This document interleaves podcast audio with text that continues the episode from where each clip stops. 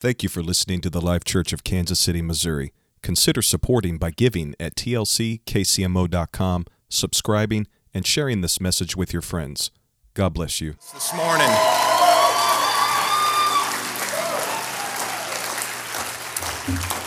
Can we give that praise to the Lord right now? Can we just worship the Lord? Are you happy to be in the house of God this morning? Thank you, Jesus. Thank you, Jesus. When I was um, a kid growing up in the church, all I ever wanted to do was play the drums. Um, and it's, it's a ton of fun. I still remember my first time ever playing drums.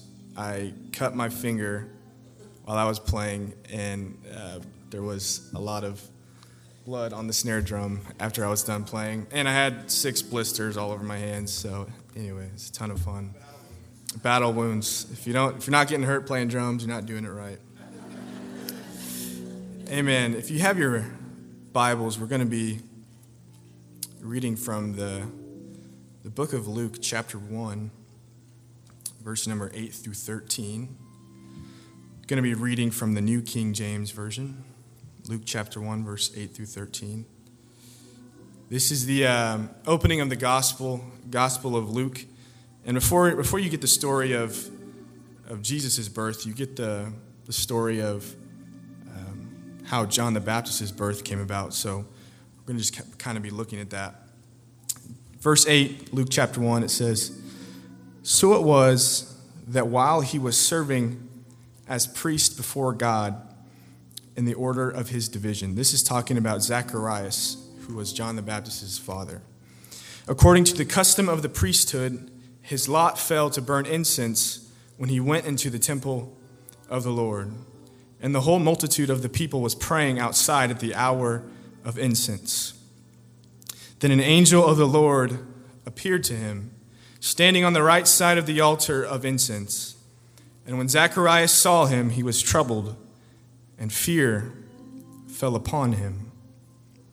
But the angel said to him, Do not be afraid, Zacharias, for your prayer is heard, and your wife Elizabeth will bear you a son, and you shall call his name John. Just want to preach from the subject this morning Jesus will meet you there. Jesus will meet you there. Let's pray before going to the word. Jesus, I thank you, Lord, for all, Jesus, these people that are gathered here this morning. I pray, Lord, that your word would speak to us, Jesus. God, I pray that it would ignite a fire, Lord Jesus, in our souls, Lord Jesus, and that we go from this house today, Jesus, that we would be reminded of your word, God, and how much you love us. In Jesus' name we pray. And everybody said, Amen. Amen. You may be seated. I remember being eight years old, and the, the fir- very first time I ever met God, if you will, in prayer. It was at a, uh, a kids' camp, junior camp as they call it in Missouri, at the old Urshan Gateway campus. Um, if you've never been there, it's a beautiful facility with stained glass windows and, and wooden pews, and it, it's just a beautiful, beautiful chapel there. They're at a new campus now, but I remember, I remember being eight years old and the message was preached. I remember there was there was a rubber chicken in the message, and I'm not sure how he ended up turning that around to, you know, get little kids to come to the altar. It's amazing how kids' messages they can you know have fun, and then at the last second they have the one-two punch, and you know, pretty soon kids are getting the Holy Ghost, and it's it's just amazing. But I remember hearing the word being preached, and just as an eight-year eight-year-old boy, I just remember walking down um, to the altar. I got the Holy Ghost when I was six, so I had that experience with God. But this is just a different different kind of experience. I was just going to talk to Jesus, and I remember I was I was on my knees and, and praying, and I just had this image in my mind. Just as a little kid, I, I remember seeing God's hands just like this. And I remember just seeing myself in the hands of God as an eight year old boy. And I never forget, forgot that. And from then on, it just, I always would go back to that moment as I was growing up as a little kid, remembering that God, I was in His hands. And that was the first time I ever met God in prayer. And so, going back to the story that we read at the beginning, Zacharias, he was a Jewish man from the family of Abijah, which is to say that he was from the tribe of Levi. All the Jewish people descended had a descendant. And the priests of the Jewish people during this time were from the tribe of Levi. So Zacharias, he, he was a priest. And the Bible also says that Zacharias had a wife, and his, her name was Elizabeth. And it says that they were righteous before God. They walked in the commandments and the ordinances of God for the Jewish people. Zacharias and Elizabeth were simply just good, God fearing people as he was a priest before God. But the unfortunate thing that Scripture tells us about Zacharias and Elizabeth is that they had no children. Elizabeth was barren. And the Bible tells us that Zacharias and Elizabeth were both well advanced in years, meaning that they were, they were an older couple at the time of this story.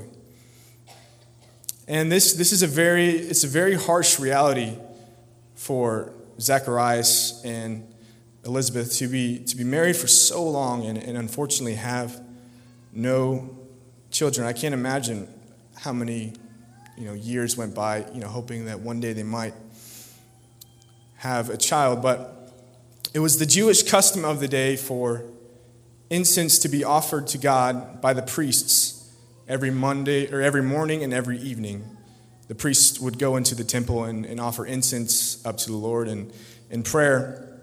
And this specific day in the story in Luke chapter 1, it was Zacharias' lot to burn incense before the Lord. They drew lots, and it was Zacharias' turn to burn incense before the Lord.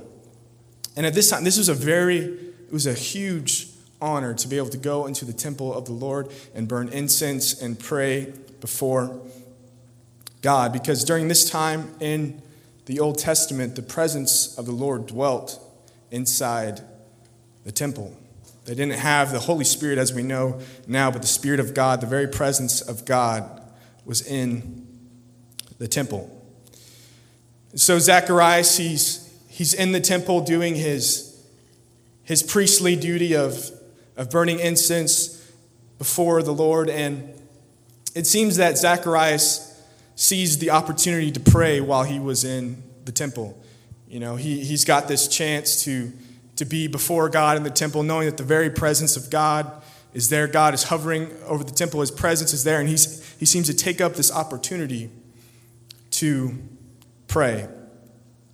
And so I'm just, I'm just kind of, you know, wondering, you know, what, what sort of things was, was Zacharias praying for, you know, while he was burning incense before the Lord. He, he might have prayed over his nation. He, he might have prayed over you know, his friends and family. He might have prayed for the Messiah to come to save his people. It could, it could have been a number of different things that Zacharias was praying for during this day. But one thing we do know, and it was, it was that issue that had been pressing on his heart for many, many, many years he was praying for him and his wife to have a child. And as, as he's praying, he's just pacing back and forth, burning the incense before the Lord, just, just talking to the Lord, be, doing his priestly duty. And then suddenly, out of nowhere, the angel appears and says to him, Do not be afraid, for your prayer has been heard, and your wife will bear a son, and you shall call his name John. I don't know how long Zacharias must have been praying for a child. It could have been decades.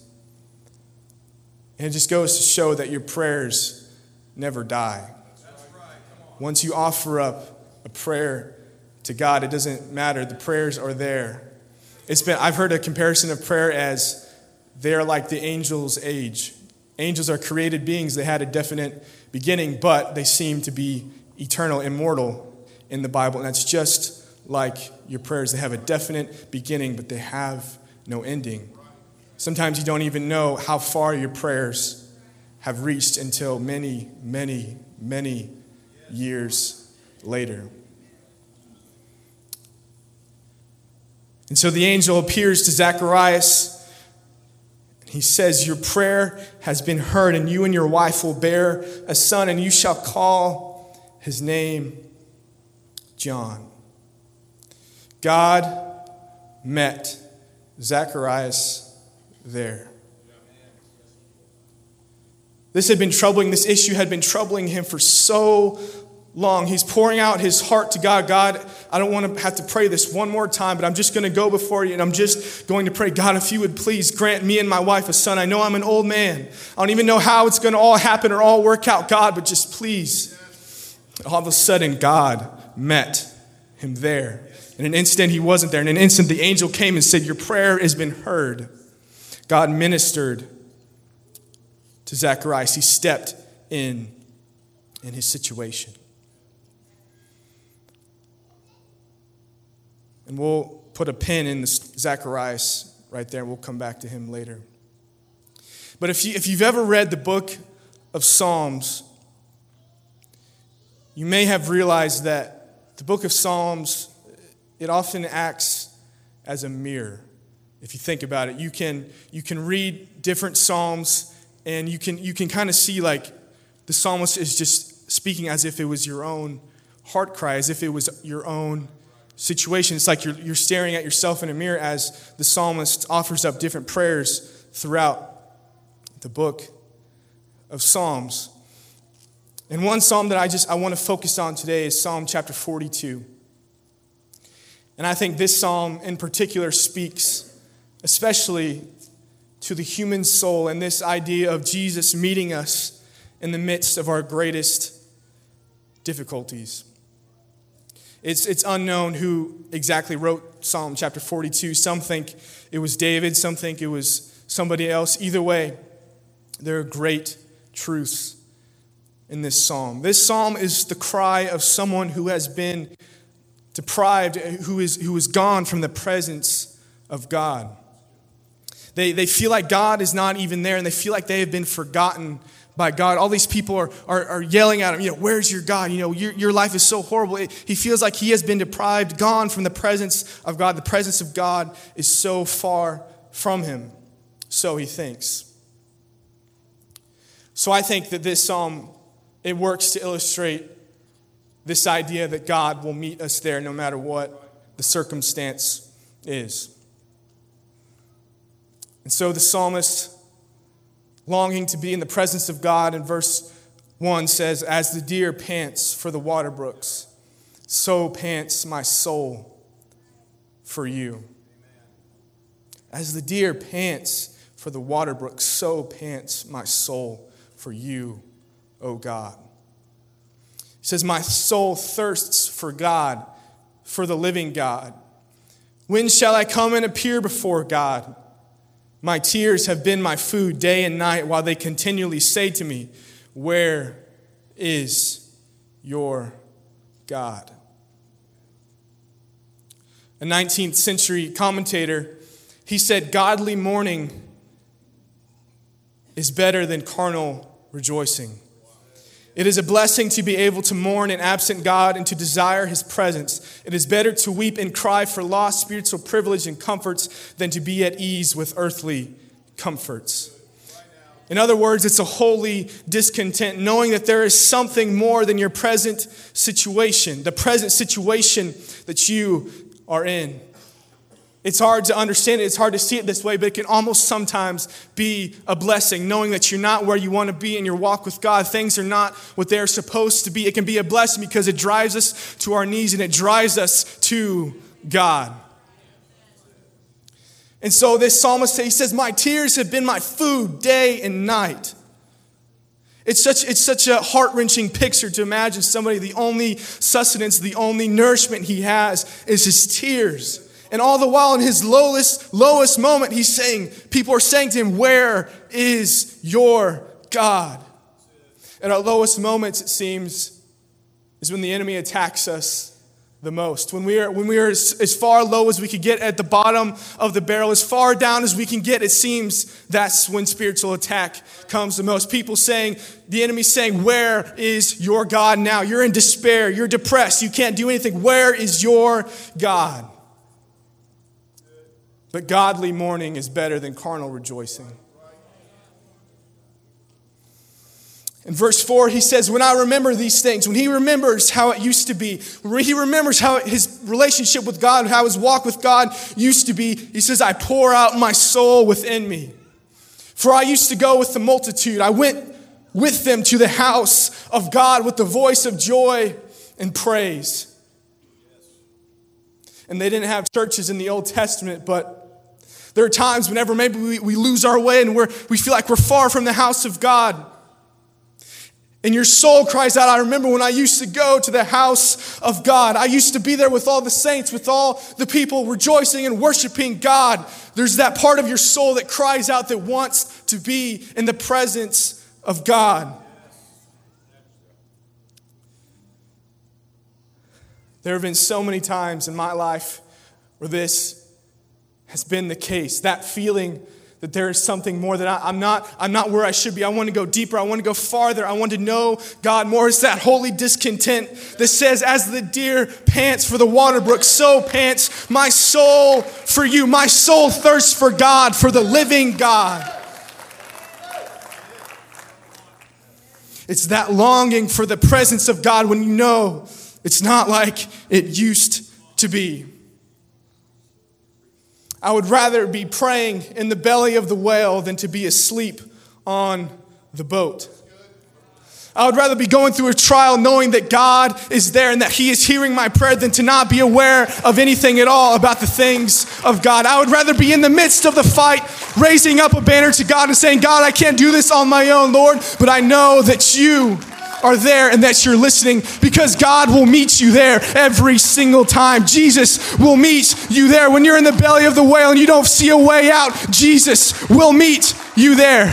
If you feel like you're deprived of the presence of God, you don't know where God is, people are saying to you, Where is your God? Jesus will meet you there. Every single time, Jesus will meet you there.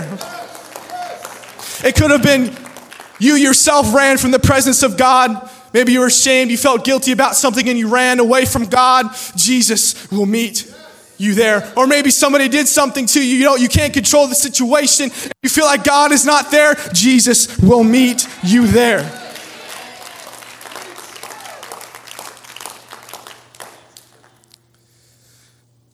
In verse number five, the psalmist, it's, it's, it's, it's interesting. He, he almost speaks to his own soul. He says, Why are you cast down, O my soul? He doesn't understand what's going on inside of, inside uh, of his walk with God, his soul, that part of him that yearns for something more, that part of him that's not of the natural world, but it's of the supernatural, his soul. He says, Why are you cast down? I don't like it. How, why is it like this? Why are you disquieted within me? Another translation says, Why am I so discouraged? Why is my heart so sad? It is, it's, it's a plight that every born again believer has faced that, that period of discouragement, saying, Why am I so discouraged? Why is my heart so sad? Why are things not how they used to be? It's a normal part of the human experience to be melancholy sometimes. We get in these bouts of discouragement and are so frustrated that we are feeling this way. It could be from a lack of faith. It could be from an unanswered prayer, disappointment, a number of things. In the psalmist, he speaks to his soul. He says, Why are you so downcast? He's tired of his present circumstance.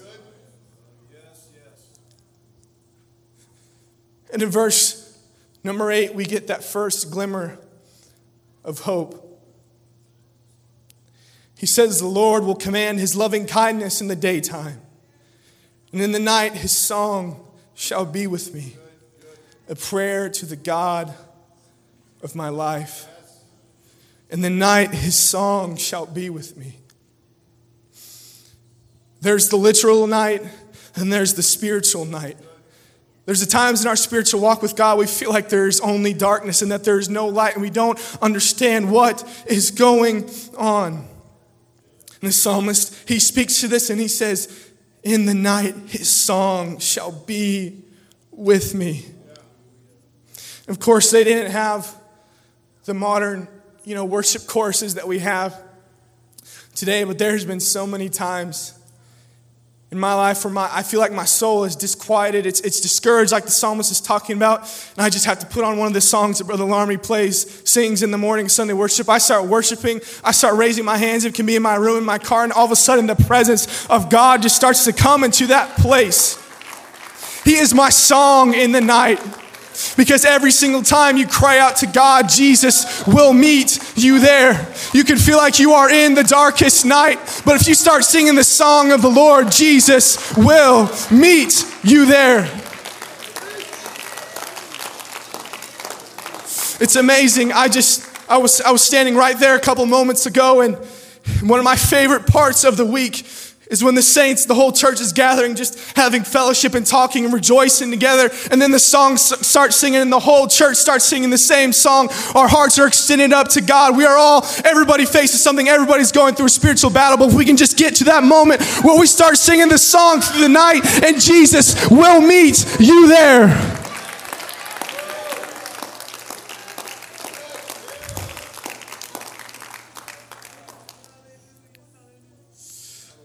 Verse number nine, he says, I will say to God, my rock, why have you forgotten me? Why do I go mourning because of the oppression of the enemy? As with a breaking of my bones, my enemies reproach me, while they say to me all day long, Where is your God? You see, because we can come, we can come to church and we can have a spiritual victory just like we had a couple moments ago. But as soon as we walk out these doors, as soon as we walk out from the sanctuary, those same things start coming at you again. If not even stronger than before, knowing that you just gained a victory. In the psalmist, he's, he's crying out again. He just, he just said, You'll be my song of the night. And then he's saying again, Why have you forgotten me? But then we get to the end of the psalm. He cries out one more time Why are you cast down, O my soul? And why are you disquieted within me? He can barely take it.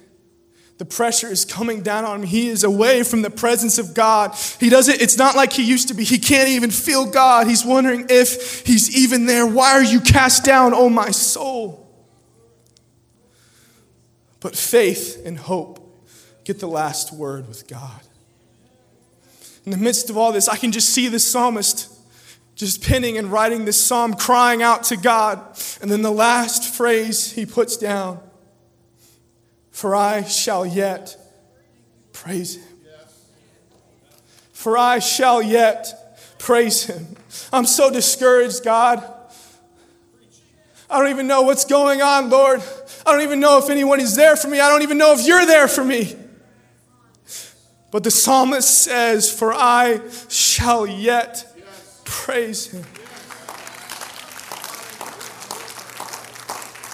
For I shall yet praise him.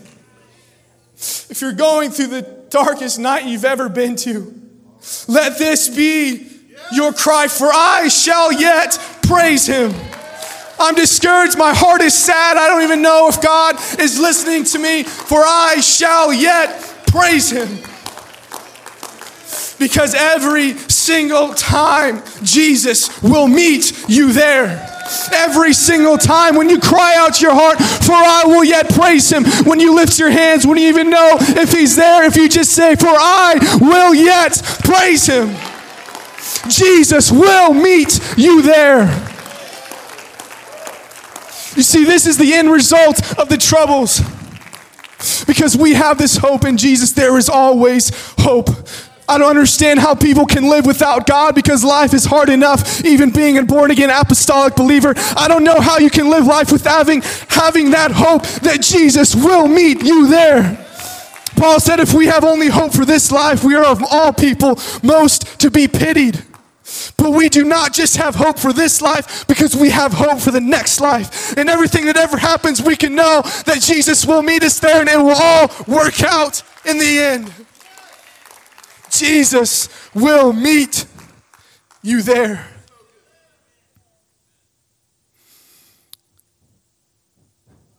In the Old Testament, God's presence dwelt in the temple, as we just said. The Holy Spirit had not been poured out yet like we know it today. Jesus had not died on the cross. And that is the period of history that Zacharias was in. They still had to atone for their sins with the blood of, of goats and lambs and all this stuff they didn't. The veil had not been torn yet. But when Jesus died on the cross, the veil in the temple was torn, and we can now be reconciled to God and have perfect communion with God. And the writers of Hebrews, he picks this up, and he says in Hebrews 4:16, "Let us therefore come boldly to the throne of grace." If your soul is disquiet, if you are discouraged, you can hold on to this hope that we can come boldly before the throne of grace. I just imagine a picture in my head of the throne of grace being this altar and just someone having just wanting to be in the presence of God so bad, they just run to the altar because I want to come boldly to the throne of grace that we may obtain mercy and find grace in the time of need. I remember when I first started falling in love with Jesus when I was at Bible college. You know, problems when you're in your 20s, they're just not real adult problems like a lot of people face, but there's still problems in college. And I remember I was going through something and I was, my soul was disquieted and I, I didn't know what else to do. And I was learning how to play the piano at that time. And I remember I just went and laid my hands on the keys of the piano. I only knew four chords. And I started singing the song, Lord, I am broken and my life is in pieces, but your strength is perfect in all of my weakness. God met me there. I remember being in a chapel service at Urshan College. And there was a message preached about reaching the lost. And I had this incredible burden on my heart for lost people. And all I could do was just lay on my face and cry out. And God met me there. He put that burden inside of my heart.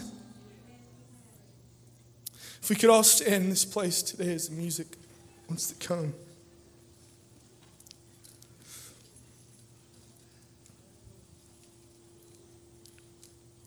How many times had Zacharias prayed that he and Elizabeth would have a child?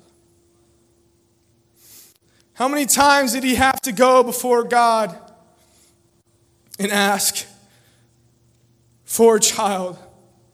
I can't imagine the years and every single day Zacharias getting on his knees saying, Lord, I, have been praying this for five years now. Lord, I've been praying this for 20 years now. Lord, I've been praying about this for 30 years now. I don't even know if you're listening. I'm sure he felt like the psalmist sometimes, Why are you so da- downcast, my soul? Everybody's saying to me, Where is your God? But in one moment, Zacharias prayed, and God sent an answer. Years of, of, of praying and crying out to God and not getting an answer. In one moment, he prayed, and God met him there. I don't know what's, what's on your heart this morning. Everybody things that they're, that they're facing, that they're going through, that, that they, they, they want to cry out to God and they want to give it to God, but it can be hard sometimes. You don't even, you don't even feel like God wants to hear about it. But I can promise you that every single time Jesus will meet you there. I can just see Zacharias. He's saying, God, I know I'm not even worthy. God, I don't, I, don't, I don't feel like you hear me. God, I feel like I'm away from your presence. But right here, God, when I'm in the temple, Lord, I just want to pray and I want to cry out. And right now, we're in the sanctuary of the house of God. And I know the presence of God dwells in our hearts, but His Spirit is here this morning. And maybe you feel like you're away from the presence of God. Or maybe you feel like the psalmist and you feel like your soul is disturbed. And you can't really put your finger on it. You don't even know what's going on. But Jesus will meet you there. Jesus, God. Lord, only you know, God, what's going on. All these wonderful saints' life, Jesus. Lord, only you know, Jesus. God, we can, God, our cry is with the psalmist. God, and we're saying to ourselves, why are you so downcast? But Lord, our prayer is for I shall yet praise him, Lord Jesus, God. Whatever, God, the situation would be, I pray, God, that that would be our heart's cry. For I shall yet praise him. For I shall yet praise him. Because, Jesus, we know, God, that you're going to meet us there every single time. And if that's you in this place tonight, would you join? Would you come to this altar?